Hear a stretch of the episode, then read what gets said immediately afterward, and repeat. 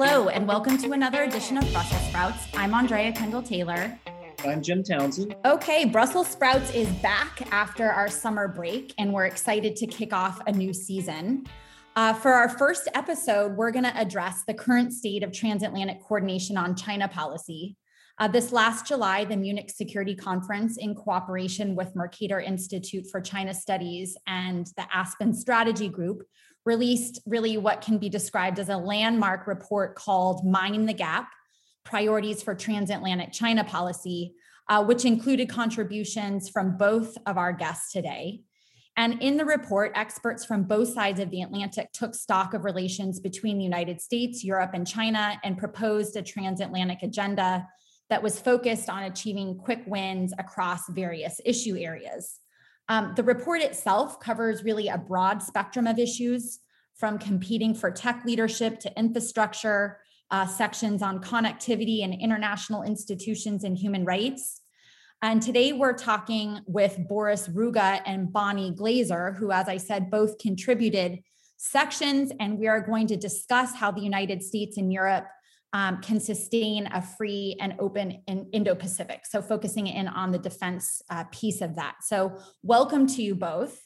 Uh, by quick way of background, um, Ambassador Boris Ruge is currently the vice chairman of the Munich Security Conference, a role which he held has held since August 2019. He previously served as director for the Middle East and North Africa at the Foreign Office in Berlin, uh, as a German ambassador to Saudi Arabia, and as deputy ambassador to the United States. Uh, Bonnie Glaser is director of the Asia program at the German Marshall Fund of the United States. She was previously senior advisor for Asia and the director of the China Power Project at the Center for Strategic and International Studies. She's also a non resident fellow with the Lowy Institute in Sydney, Australia, and a senior associate with the Pacific Forum. All right. So, a huge issue to take on and something you know china policy in the transatlantic relationship has something that has really garnered a lot of attention in recent years. So i wonder as we often like to do to start with the very big picture. And boris maybe we can start with you just to do a little table setting and to talk about how you see and how you would characterize the state of transatlantic coordination on china at the current moment I know in the report, it kind of starts out recognizing that the ground between the United States and Europe is converging. Um, but maybe just to hear a little bit from you about what that means and kind of where you think we are in this process. Thanks a lot, Andrea. It's a, it's a real pleasure to be um, part of this along with, with Bonnie. Um, we spent basically six months working on this report um, with a group of 20 people. And, um, and that was a really good, good experience and very instructive, at least, at least for me. Um, you could say that that um, views on China have been have been developing um, in a pretty significant way, both in the United States and Canada as well, uh, on the North American side, and also on the European side. Um, but the the speed um, has been quite different. So obviously, with with uh, President Trump coming into office, uh, China policy in the United States um, evolved significantly. Um, and in Europe, it was slower, but I think you can take early 2019 as an important point where the EU institutions put out a paper saying um, that China was simultaneously a partner, a competitor, and a systemic rival. Um, and that, in a sense, got a discussion started um, in Europe. So there's been evolution, but we are not in sync. And hence the, the name of the report, Mind the Gap. Um, so there is a real gap between certainly the United States of America and EU and NATO nations in Europe. But I think there is significant convergence as well. Bonnie, I don't know if you have anything you want to add. I mean, certainly China has been among the mm, perhaps the most important foreign policy priority for the Biden administration. You know, there was a series of summits with the EU summit and other things where China was kind of front and center. From the US perspective, I mean, you know, do you think that there is that that the administration is happy with the way that things are progressing with the Europeans, or kind of what does that picture look like from the U.S. side? Well, President Biden's uh, trip to Europe, I think, was viewed as highly successful, beginning with the G7 meeting and then uh, the NATO uh, meeting and, and finally the US uh, EU uh, meeting. And all of those uh, summits released very strong statements on, on China. The NATO summit in particular um, had had very tough language on China compared to previously. And it does really underscore what Boris was talking about that the US and Europe, um, although not completely aligned, um, the trends are in the same direction. That there are issues that uh, both uh, Europe and the United States are increasingly concerned about. And they start with, I think, the very general commitment to a rules based order concern about China's increasingly assertive and aggressive behavior and efforts to undermine that uh, rules-based order. And, and particularly, I think there's, there's the closest alignment on issues pertaining to human rights and values and we have seen uh, Europe subsequently impose sanctions uh, on China, and the Chinese retaliate and impose sanctions on the EU, including um, individuals and think tanks, uh, and and as well as parliamentarians. And so I think that uh, that has uh, the the interaction now between China and and Europe has become more toxic. Um, and that I think has created more space uh, for the US and, and, and Europe to, to cooperate. Uh, so I think our sort of shared values are front and center. Um, there's going to be more cooperation on issues like uh, protecting supply chains, ensuring there is enforced labor in supply chains in places like uh, like Xinjiang. But then there'll be areas like uh, you know hard security, uh, where we will continue to have uh, gaps in our perspectives as well as our capabilities um, uh, to actually implement any kind of you know shared policies. Thank you, uh, Bonnie. I mean that's that's very interesting and along the lines of I've seen as well. And Boris, thanks for your intervention too. I I have a question that's really NATO focused. And Boris, I think this is probably more for you tell me what you really what you're hearing in the corridors uh, when you go to nato about where nato allies really are around the table. And i say that because when i read the communique after the summit um, china i mean i'm an old communique negotiator. I know i know placement of paragraphs are very important. And china was like paris 61 there was a lot on russia. There was a paragraph on china that i felt was you know you could tell there was a lot of bodies buried in that that in that paragraph um, and so, on the one hand, it was a great victory to have at least something in the communique on China, given where the alliance has been in the past. But on the other hand, you had uh, the French were walking back a little bit from interpreting the over interpreting that. Uh, and I've heard that still it's, it's tough to have a discussion around the table um, uh, at NATO that is too deep into this stuff. So, really, where in terms of the alliance do you think we are in terms of allies following a, a harder edged US approach? Right. So, Jim, I think you have to go back to, to December of 2019 to the um, leaders, NATO leaders meeting in London. Um, and that was the very first time, as I understand it, that China was explicitly included in a NATO communique. So you know that's that's only um, a year and a half ago. Um, fast forward to the June summit, and China gets, I think, mentioned 10 times in the communique. Um, and there's very strong language. So I think that's a very significant development. And as you know, of course, um, this is sort of the starting point for the work on NATO's new strategic concept. So the proof of the pudding will be um, how China is dealt with in the strategic concept after the summit, people people um, made made a lot of, of Emmanuel Macron's comments um, on NATO and China um, and interpreted it in a fairly negative way. But actually, um, uh, Macron said something that, that Jens Stoltenberg, NATO Secretary General, had said previously, which was that NATO will remain focused on the Euro Atlantic area, which I think is a statement of fact. Um, so, in a sense, I think people who are are, are reading that as the French are walking back from this communique, they're undermining what has been discussed on China.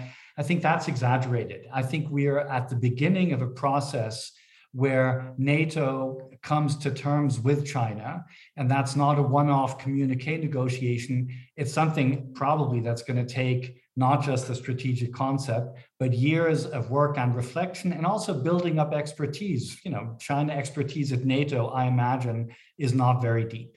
Um, so we're at the starting point, really. So, what do you think the broad outline could be? I mean, I don't want to have you ca- uh, put your eyes on a crystal ball too deeply. No one likes to do that. But if you had to look out ahead at the strategic concept, or in the even past that, um, and also the compass document that the EU is going to be putting together. We'll see what China, you know, they're going to kind of come together next year.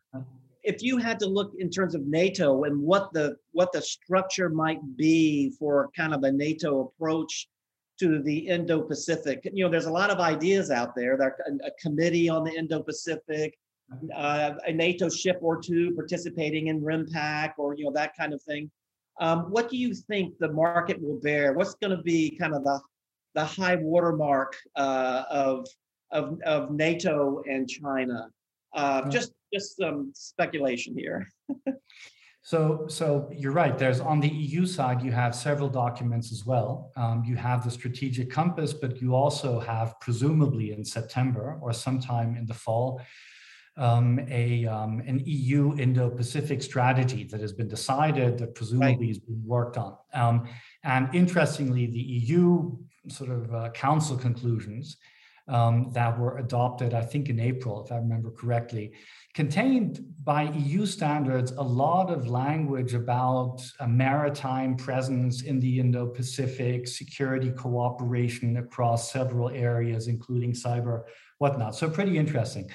But on the NATO side, um, sort of one way of looking at it is um, NATO has to um, think about the Indo Pacific and the relevance of the Indo Pacific to uh, the security of NATO nations. Um, NATO also has to think about um, China's presence outside of the Indo Pacific, e.g., in the Arctic um, or in the Mediterranean, or um, Chinese cooperation with Russia, right? There's been a lot, a lot of observations about China and Russia engaging in joint exercises and taking that to a new level um, that's not my expertise, but it's certainly something people are keeping an eye on. And then there's the whole the whole area of um, I guess what NATO calls EDT, emerging and disruptive technologies, right? So to the extent that that um, people that you think that is important, then obviously you want to keep an eye on China, on Chinese advances in artificial intelligence and applications, um, and you want to coordinate to the extent that NATO can do that um, on um, export controls, on um, investment screening. A lot of that will be done on a national basis. A lot of that will be done um, on an EU basis. But there's certainly a role for NATO, and this was highlighted in the NATO 2030 process as, as a very important area, and it has relevance on China. So I, I, definitely want to come back to the kind of what is Europe's role in the Indo-Pacific. But be, before we do that, Bonnie, so Jim asked, you know, about how US efforts to increase the priority that China receives in NATO, how that's being received by uh, EU and NATO member states. I want to ask you kind of the flip side of that question, which is as the ground converges between the United States and Europe, how is that being perceived in Beijing? And I did kind of, you know, as Boris was talking about the joint exercises between Russia and China, I think I had seen somewhere about the Zapad 2021 exercises that the PLA might actually skip those exercises. And some anal- analysts speculated that it may be because they wanted to kind of avoid uh, fueling any NATO concerns about China, you know, among NATO member states. So is is this something that Beijing is increasingly attuned to? Are they is are there concerns about more alignment between the United States and Europe, or what you know what does that look like? What's the assessment in in Beijing?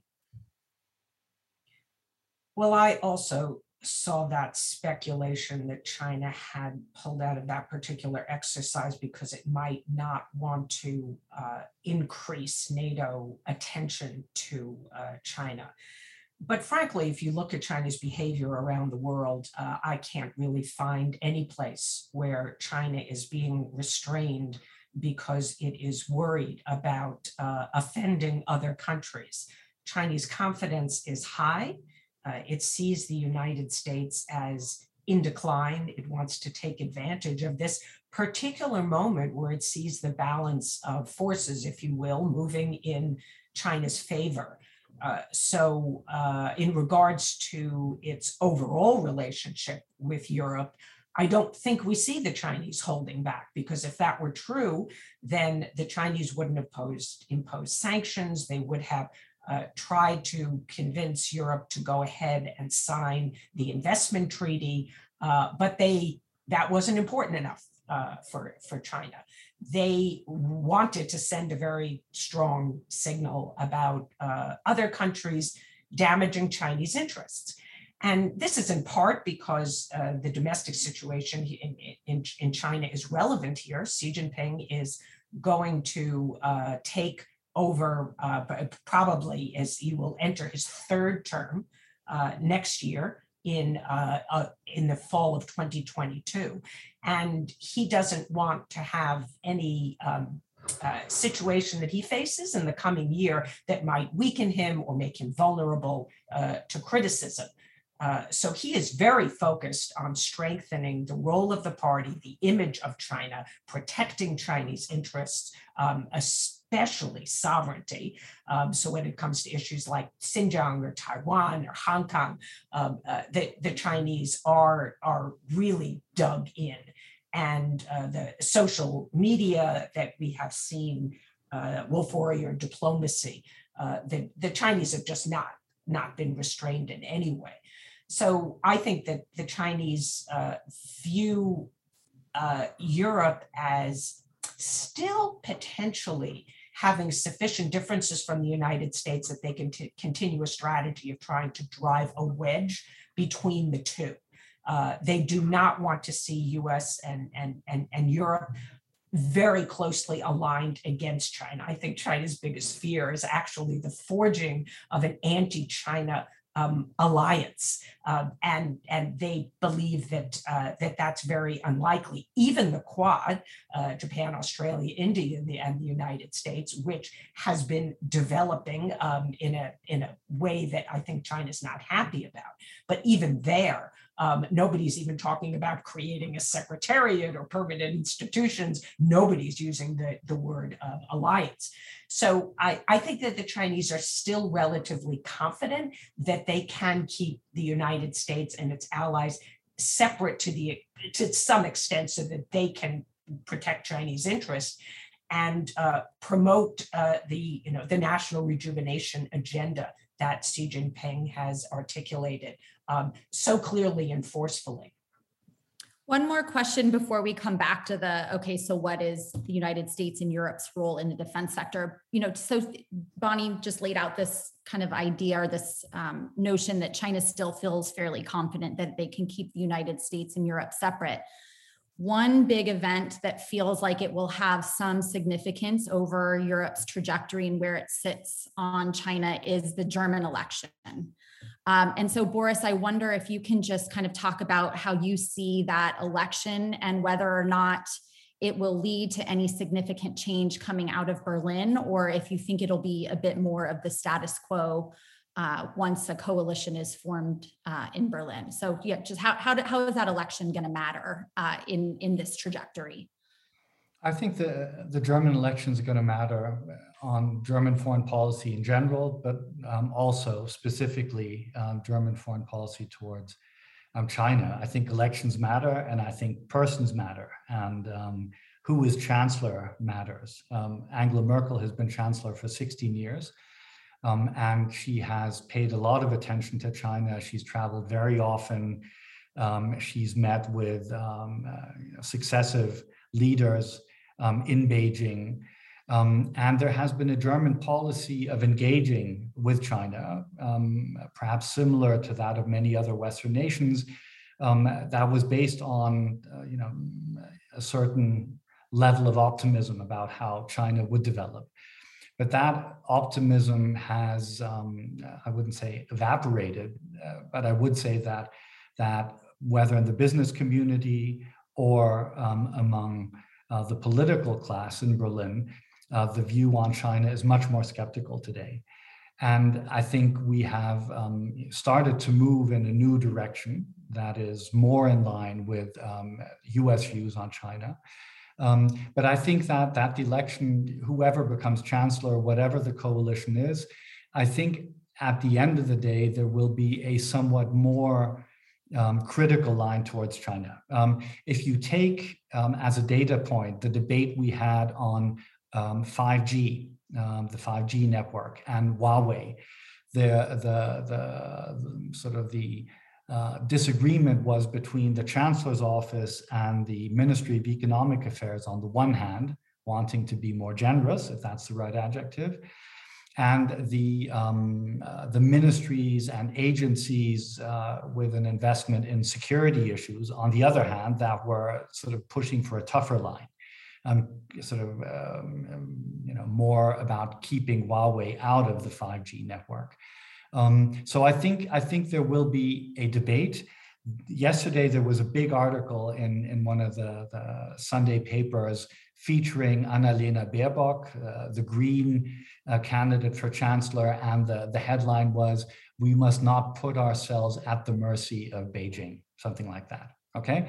And and you will find the same sentiment across parties. So it's it's a debate that is really going on um, certainly in the Conservative Party, the Liberal Party, Social Democratic Party, the Greens have been quite consistent for a number of years now in calling out China um, on its behavior. Um, so that's been more consistent. But overall, the debate is leading us, I think, towards a, a tougher line towards China. Uh, Bonnie, if I could ask you a question, I uh, uh, Andrea and I have been working on a, and we're still working on a piece about the Mediterranean uh, and Russia-China cooperation in the Med. And as I was doing research and looking at that, I was I was taken aback a bit about how far the Chinese Belt and Road Initiative had, had gone into Europe. And I say that because it's it's you know a lot of people point to Piraeus or they'll point to 5G and that, that's kind of used to illustrate China in Europe. But as I looked at what was happening uh, recently, uh, railroads and um, as well as uh, ports, not just in Greece, but all over the, you know, the, the continent in terms of Germany, Netherlands, Turkey, and Turkish involvement um, with China, uh, particularly on the financial side, it's much deeper than, and widespread than I than I thought. And so, as you look at China, uh, are you are you seeing an, an a uh, an, a, an acceleration or an increase in Chinese involvement economically, financially in Europe? Are you seeing a trend line that's actually going up, or or what does it look like to you as China starts getting headwinds out of Europe, uh, whether it's 5G or or statements that we just heard from uh, from Boris that the Green Party was saying are those headwinds in fact slowing down? It's not really accelerating. That a lot of what I was just talking about was from years past and it's, it's slowing down. What's your what's your feel about the velocity of Chinese investment in Europe? And Lithuania pulling out of the Belt and Road Initiative, right? Yeah, I mean, yeah lots of headwinds. And Croatia, isn't it Croatia uh, that has these loans uh, with China as well, and they're now desperate for help to try to. I think. Yeah. yeah. So, so what's what's your what's your take on the acceleration of Chinese engagement in the European economy? Well, it might be difficult at this particular moment to measure because of uh, COVID 19. Uh, the pandemic has affected uh, China's Belt and Road projects in many countries uh, around the world. And in some places, we've seen a pullback um, other places, uh, like in the developing world, where we've seen renegotiation of loans. Uh, but this is uh, a, a, project that the Chinese are constantly fine tuning, um, and Europe remains a, uh, a, a, priority. Uh, there are some countries that I think are more sort of success stories than, than others uh, for China. Uh, the trend in the Baltics, as Andrea just mentioned, is, is, is not a positive one, um, where Lithuania has pulled out of uh, the 17 plus one initiative that Xi Jinping created. And as I understand it, Estonia uh, may be on the cusp of uh, withdrawing as well. Uh, so uh, the, the, the, Chinese, I think, envision this as a way to enhance connectivity between Europe and China. And in some ways, that is continuing, but railway can only carry uh, so so many goods, so much freight. It's still so much cheaper uh, to ship uh, over over the over the ocean. Uh, so I think that there's that there's limits here. I mean, the the the, the challenge though is that uh, China. From the beginning, the inception of the Belt and Road has seen its economic tools as a means of, of, of pulling countries toward China. It's this, this magnet uh, effect of getting countries to be more dependent on, on, on, China. And that, you know, has had mixed effects uh, where some countries have pushed back uh, against the fact that China is seeking to make that country more, more dependent on, on China. Um, in other places, it has caused countries to be more muted in their criticism of Chinese behavior. Um, and, and that's a win uh, for China. So I personally see this as still playing out. I think Europe's very important uh, to, to China. They continue, as I said, to try to sort of pull European countries away from the United States. Uh, but they also know that there are many countries that are becoming more alarmed. And, and if you look at Pew uh, public opinion polls, you will see the negativity towards China has right. grown in every single country in Europe. And, and, and that's not lost on the Chinese. Yeah. So kind of pivoting to the what what we do about it or what you know in the defense realm in, in particular. I mean it, it strikes me that you know in certain uh, domains whether it's infrastructure or investment screening or export controls people genu- generally see the benefits of more coordination cooperation between the united states and europe on those things but in the defense realm it still feels like there are there's more debate and a lot more questions about what europe's role should be um, and how much you know what what does cooperation between the united states and europe uh, in the defense realm vis-a-vis china look like and so, you know, I want to pick your brain on that. And I guess kind of the context to that too is it seems to me that there are several European member states, whether it's the Baltics or Poles or other Eastern Europeans, who are actually quite concerned that the United States may be underestimating and looking past Russia. That that that that they're seeing maybe um, a mismatch in prioritization. The United States has, the, the, the Biden administration in particular, has been so um, eager to push China, to put it at the top of the foreign policy list, to raise the priority of China within the NATO context. And there's, I, my sense is, and I hear from kind of European interlocutors concern that we're overlooking or underestimating Russia. And so, you know, I guess Boris, maybe to start with you, how, how much focus should Europe be placing on China in the defense realm? How much of a priority should it should it actually be? And how do we get that balance between having to take on the Russia challenge, this very persistent challenge, with with the with the China piece of it as well? How do you think about striking that that right balance? Right. So I think that the you know the right way to look at it is is um, uh, through recognizing, as, as Bonnie noted, um, that there's a significant asymmetry between Europeans and Americans in terms of their exposure in the Indo-Pacific. So the US and Canada are Pacific nations, um, and the US has um, very significant assets in the region, and it has um, several uh, very significant defense commitments, um, including Japan, South Korea, the Philippines, um, uh, Australia, I imagine. I think Australia is, a, is an ally in that sense as well. And then there's the special case of Taiwan. Um, so Europe, by contrast, is is sort of has fewer assets, fewer capabilities, but also fewer commitments.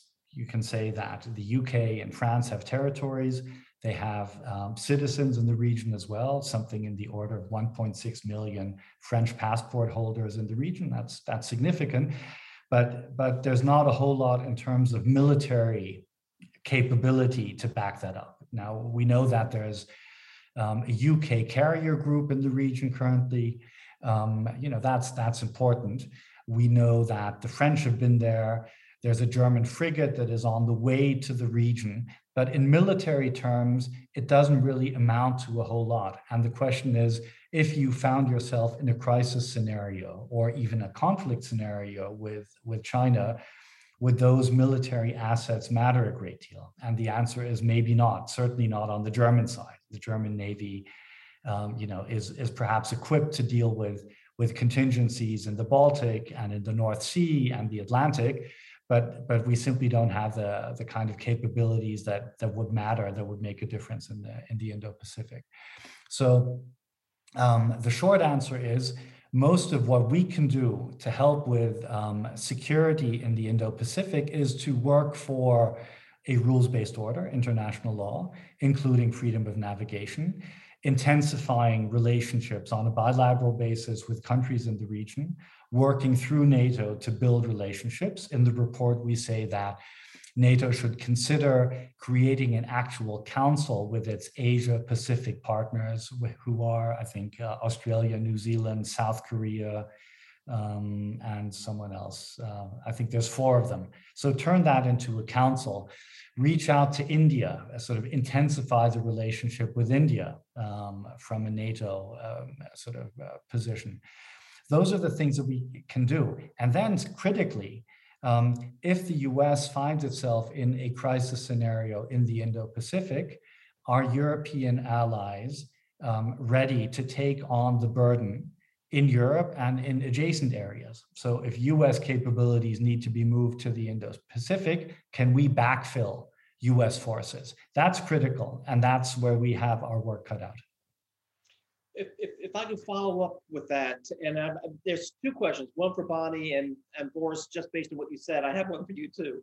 But Bonnie, you know, uh, Boris mentioned the uh, some of the Allied ships that are going to the Pacific now, just to make the point, kind of the show the flag, a little bit of 21st century gunboat diplomacy, if you will. The Brits, particularly with the great fanfare, have made this uh, Great White Fleet style um, trip across, um, you know, from Europe into the into the Pacific. Um, and what I hear every now and then, I'll see something out of Beijing or commentary where the Chinese seem to be, um, you know, pissy about it, but they're not overly. You know, the, the, they, they they get the signal, they get the message, and they're like they're kind of flicking away a, a mosquito in a, in a sense. You kind of get that feel from what they're saying. You know, they're you know they're they're mocking it a little bit or are they i mean when, how does beijing look at the german frigate that german frigates don't pop up in the pacific very often and here germany is sending one of its best frigates uh, it's set off already with great fanfare too um, and of course the french operate out there because of their holdings and then we, we just talked about the brits. How, do, how does beijing really look on that? Certainly it's not a military threat to them but but that must be something that frustrates them a little bit or does it worry them at all? Is it a mosquito or is it something more than that? Well jim it's definitely just not a mosquito uh, of course the chinese will uh, downplay it in their in their media they want to reassure their own public that there really isn't a, a, threat coming from uh, other other countries aligning with the united states but as i said earlier I think that the Chinese are deeply concerned about the trends of coalition building. So let's remember that the Trump administration um, uh, undermined uh, U.S. alliances, and this was a gift uh, for for China in in so many respects. Uh, that one of the great assets that the United States has is our allies and our relationships around the world that China, of course, just cannot even think about matching. and the Trump administration um, caused many of our allies to distance themselves from the United States.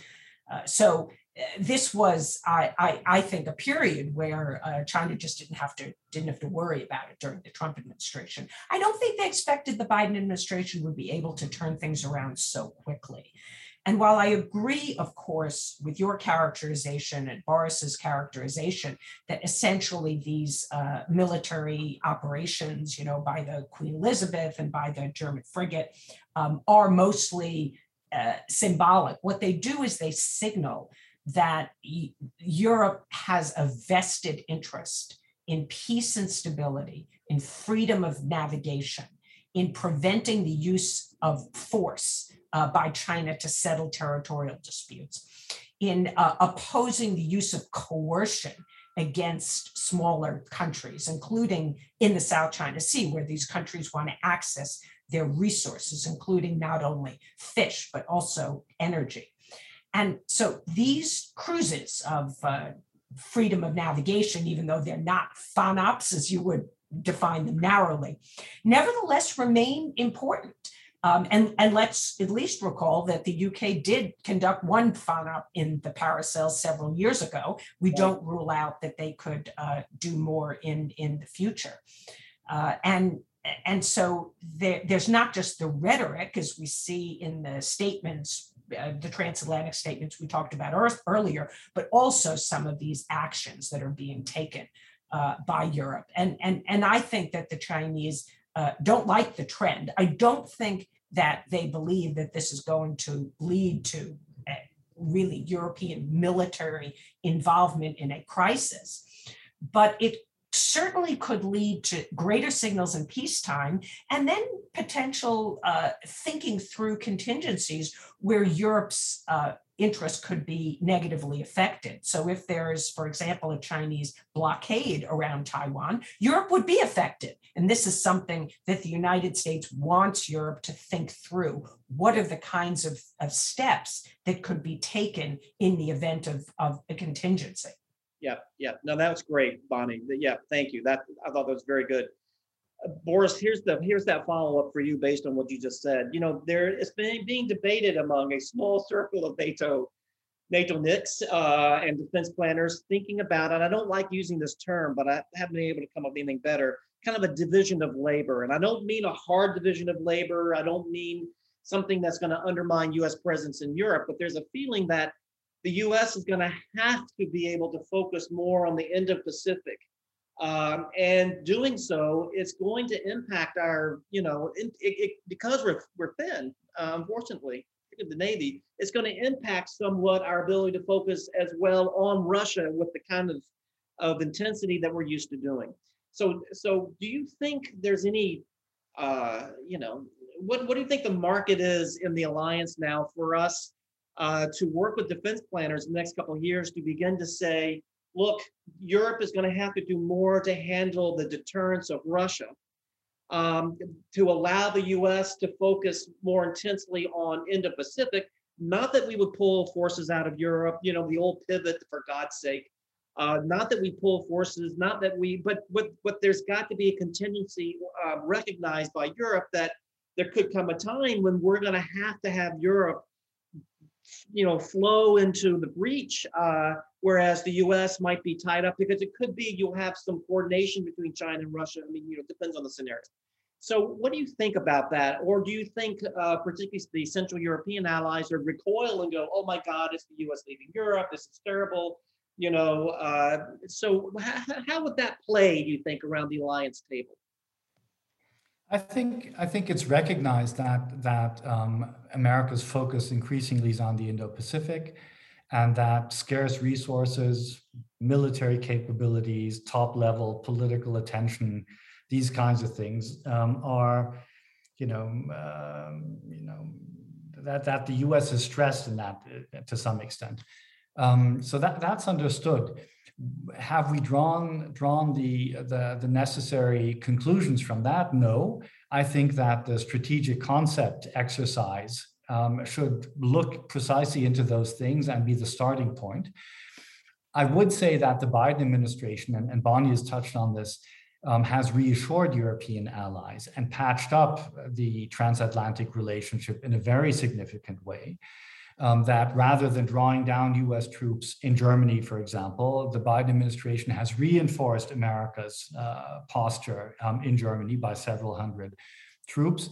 So, but I think it's it's basically that balance, right? The U.S. has has sort of has highlighted that it is committed to European security, but I think everyone knows that in a crisis scenario, which we cannot exclude in the Indo-Pacific, um, that will have ramifications for European security. So, in a sense, as we point out in the report, the most direct impact of China as a security actor can be via a crisis or, in the worst case, a conflict in the Indo Pacific um, with implications for the US posture in Europe. Um, and, and we should take measures to you know, address that. And, and here we get back to the old burden sharing debate and the 2% issue, which is also a live issue in the German campaign. Um, and I think we have to we have to be clear that more will be expected from us in terms of uh, being the backbone for Europe's conventional um, defense. If I can add just one word, um, Bonnie touched on Taiwan, and I think that was a very important element of our conversation. And I think um, discussing um, the status quo and discussing scenarios involving Taiwan um, that was important, and I think it's it's part of, of recognition that is is um, that has occurred in Europe that um, uh, you know we have to keep an eye on Taiwan, and Taiwan is a test case.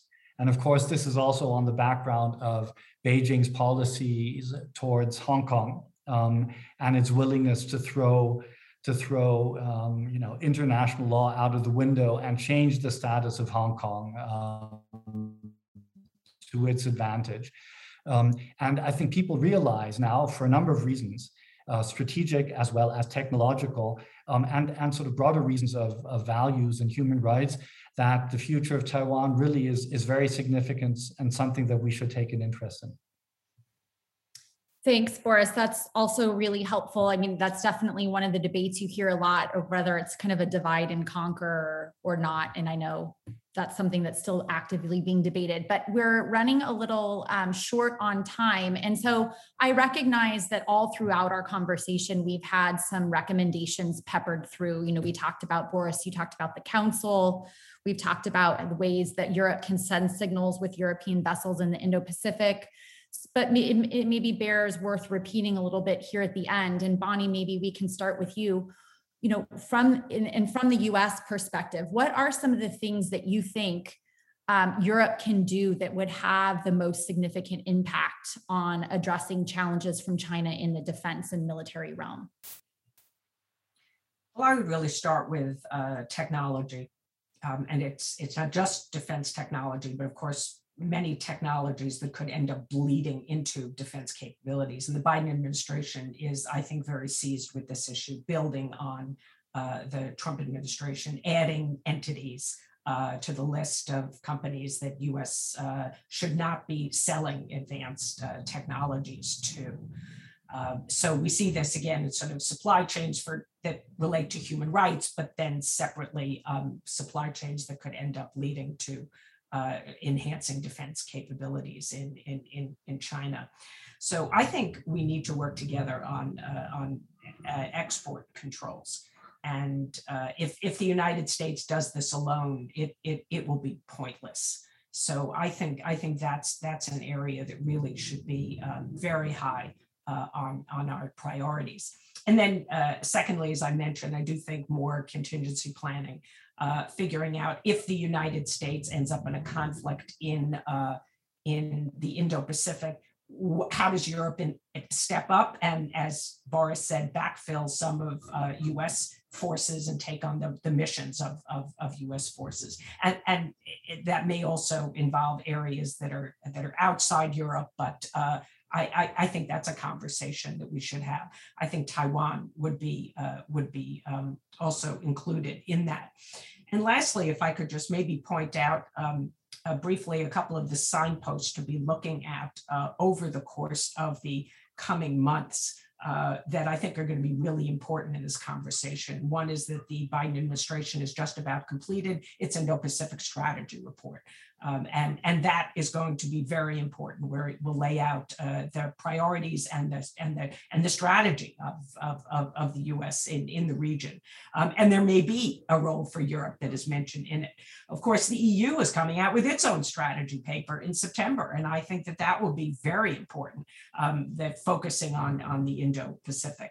And uh, related to that, uh, uh in, in, in terms of uh, US uh, defense planning, um, at some point we will see, I don't know, maybe, maybe you know when, when the global force posture review is supposed to be finished um, and rolled out. But then, of course, we're going to see the national defense strategy. Uh, we're going to see the um, uh, the, uh, the, nuclear posture review, and we have not mentioned uh, the recent finding of at least three fields of new missile silos in China.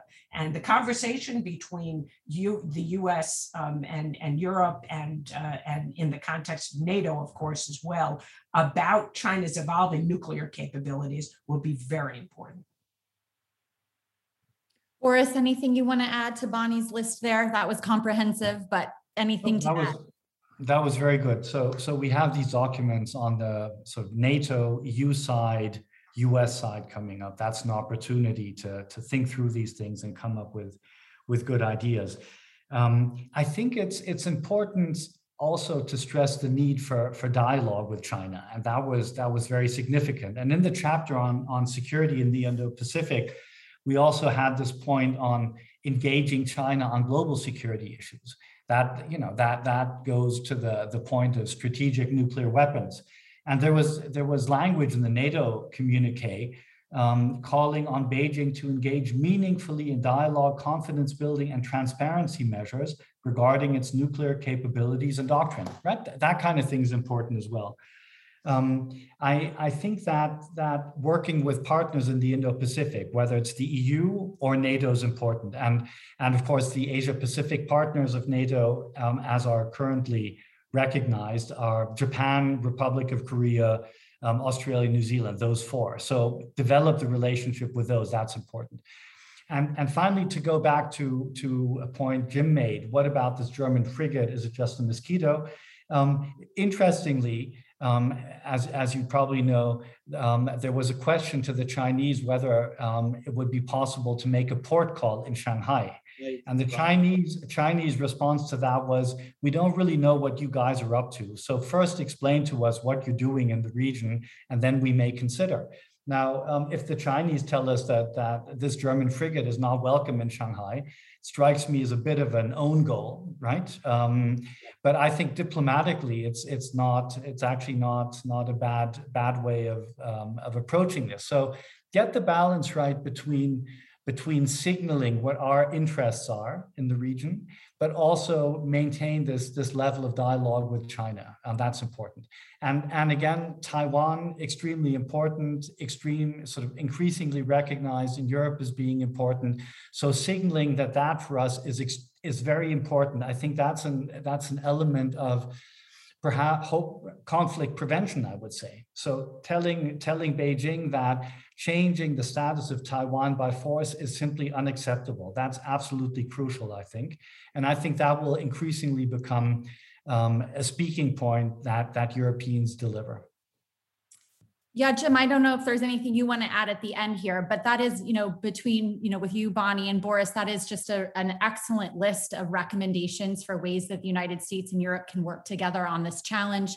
Boris, I also really love your point about increasing the coordination between the Indo-Pacific and European allies, you know, even on non-conventional threats, whether it's disinformation, attacks on democracy, there's a lot of room for sharing of best practices between between those countries and i think i think that the some of the indo-pacific allies will be present at the nato summit next year is that right also so a lot of a lot of the things you know there's there's really progress real progress on a lot of the issues um, that you both have highlighted, um, but obviously a ways to go at the same time. So um, I'm going to wrap up by saying thank you, but also putting in one more plug. I mean, this this issue of transatlantic cooperation on China is such an important one. The report that you all contributed to was fantastic. Um, and we are actually going to do one more episode dedicated to that report, digging more in on the kind of economic and technology components of that. So for Brussels sprouts listeners who are interested in this, you know, stay tuned for another conversation with you know talking about how we can level the economic playing field increase economic security compete technologically. So that is coming. Um, jim to you. Thank you. I, I, agree with all of that. And i just wanted to foot stomp uh, what uh, surprisingly we didn't really talk about until bonnie raised it. And that's that strategic nuclear uh, growth i guess that we're seeing with china. That is something that we have to get on top of very quickly we can't wait until the silos are done and the missiles are in or whatever it might be uh, to have a problem with it. And um, and it's interesting that we didn't even talk about it until Bonnie raised it. So as we look at uh, doing things ahead um, and we focus on 5G and this type of thing, we've got to really focus on that strategic nuclear uh, component and figure out how to bring the Chinese into the discussion. Because make no mistake, that's going to be hard to do. They're not going to sit there and go, "Oh, you're right. This is destabilizing. We'll just fill those holes in." You know, that's just not going to happen. So, what leverage do we really have? And so, this is something we've got to really begin to pay attention to. So, Bonnie, thanks for raising that. Wonderful. Okay, so just a quick thank you to both of you. Um, looking forward to continuing to follow your work on this. Um, and again, thanks for taking the time to join us. And hopefully, we'll get to do it again soon.